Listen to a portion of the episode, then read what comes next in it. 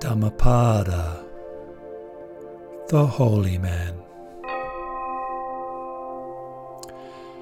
Exert yourself, O holy man, cut off the stream of craving and discard sense desires. Knowing the destruction of all conditioned things, become, O holy man, the knower of the uncreated.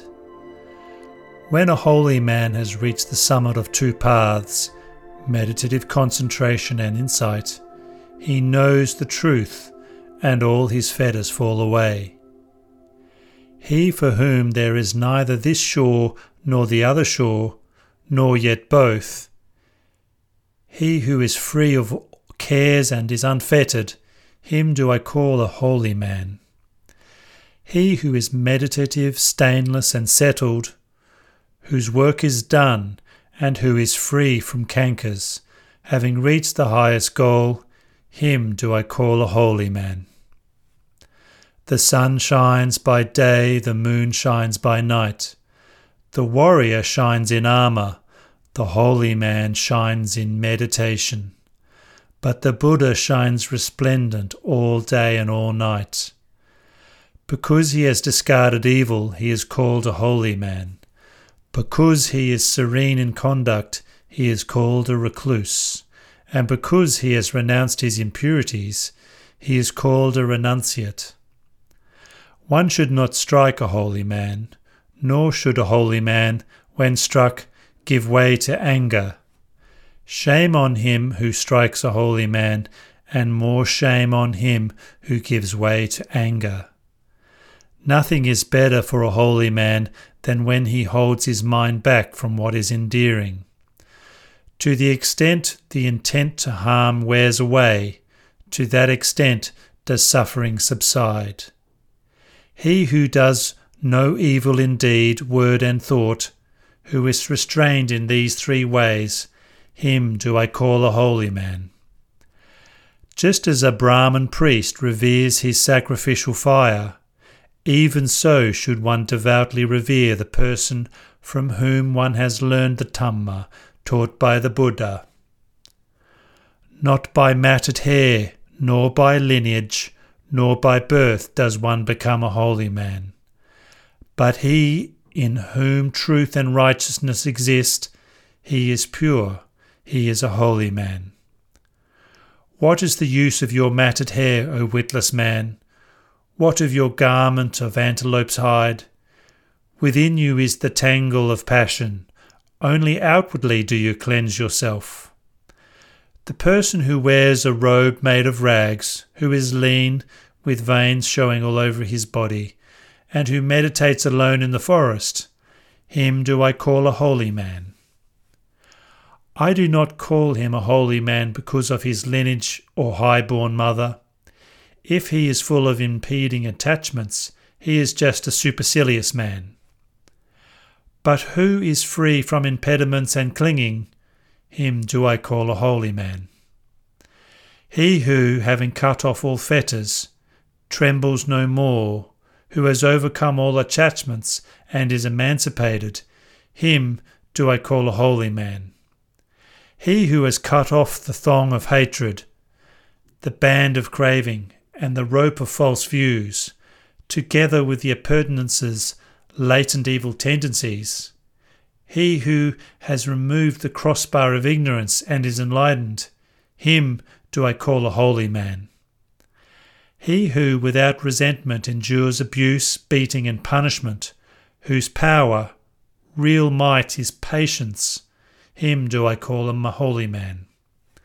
He who is free from anger is devout, virtuous, without craving, self subdued, and bears his final body. Him do I call a holy man. Like water on a lotus leaf, or a mustard seed on the point of a needle, he who does not cling to sensual pleasures, him do I call a holy man. He who, in this very life, realizes for himself the end of suffering, who has laid aside the burden and become emancipated. Him do I call a holy man. He who has profound knowledge, who is wise, skilled in discerning the right or wrong path, and has reached the highest goal, him do I call a holy man. He who holds aloof from householders and ascetics alike, and wanders about with no fixed abode and but few wants, him do I call a holy man. He who has renounced violence towards all living beings, weak or strong, who neither kills nor causes others to kill, him do I call a holy man. He who is friendly amidst the hostile, peaceful amidst the violent, and unattached amidst the attached, him do I call a holy man. He whose lust and hatred, pride and hypocrisy have fallen off like a mustard seed from the point of a needle, him do I call a holy man. He who utters gentle, instructive, and truthful words, who imprecates none, him do I call a holy man. He who in this world takes nothing that is not given to him, be it long or short, big or small, good or bad, him do I call a holy man. He who wants nothing of either this world or the next, who is desire free and emancipated, him do I call a holy man. He who has no attachment, who through perfect knowledge is free from doubts and has plunged into the deathless, him do I call a holy man. He who in this world has transcended the ties of both merit and demerit, who is sorrowless, stainless, and pure, him do I call a holy man. He who, like the moon, is spotless and pure, serene and clear, who has destroyed the delight in existence, him do I call a holy man. He who, having traversed this miry, perilous, and delusive round of existence, has crossed over and reached the other shore, who is meditative, calm, free from doubt, and clinging to nothing, has attained to Nibbana. Him do I call a holy man. He who, having abandoned sensual pleasures, has renounced the household life and become a homeless one, has destroyed both sensual desire and continued existence. Him do I call a holy man. He who, having abandoned craving, has renounced the household life and become a homeless one, has destroyed both craving and continued existence. Him do I call a holy man. He who, casting off human bonds and transcending heavenly ties, is wholly delivered from all bondages, him do I call a holy man. He who, having cast off likes and dislikes, has become tranquil, is rid of the substrata of existence, and like a hero has conquered all the worlds. Him do I call a holy man.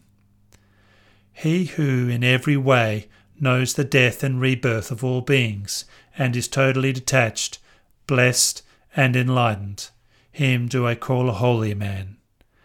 He whose track no gods, no angels, no human trace, the Arahant who has destroyed all cankers, him do I call a holy man.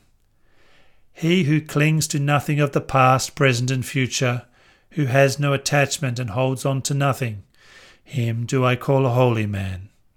He, the noble, the excellent, the heroic, the great sage, the conqueror, the passionless, the pure, the enlightened one, him do I call a holy man.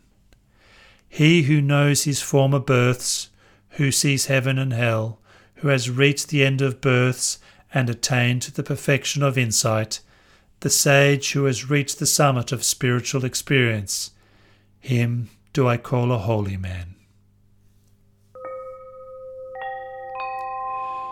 This text has been translated by Acharya Buddharakkhita and is available on suttacentral.net. The Buddha's Wisdom podcast is an Everyday Dhamma Network production. You can find out more about the Buddha's Wisdom podcast and the Everyday Dhamma Network by clicking on the links in the description below. May you all find happiness and peace.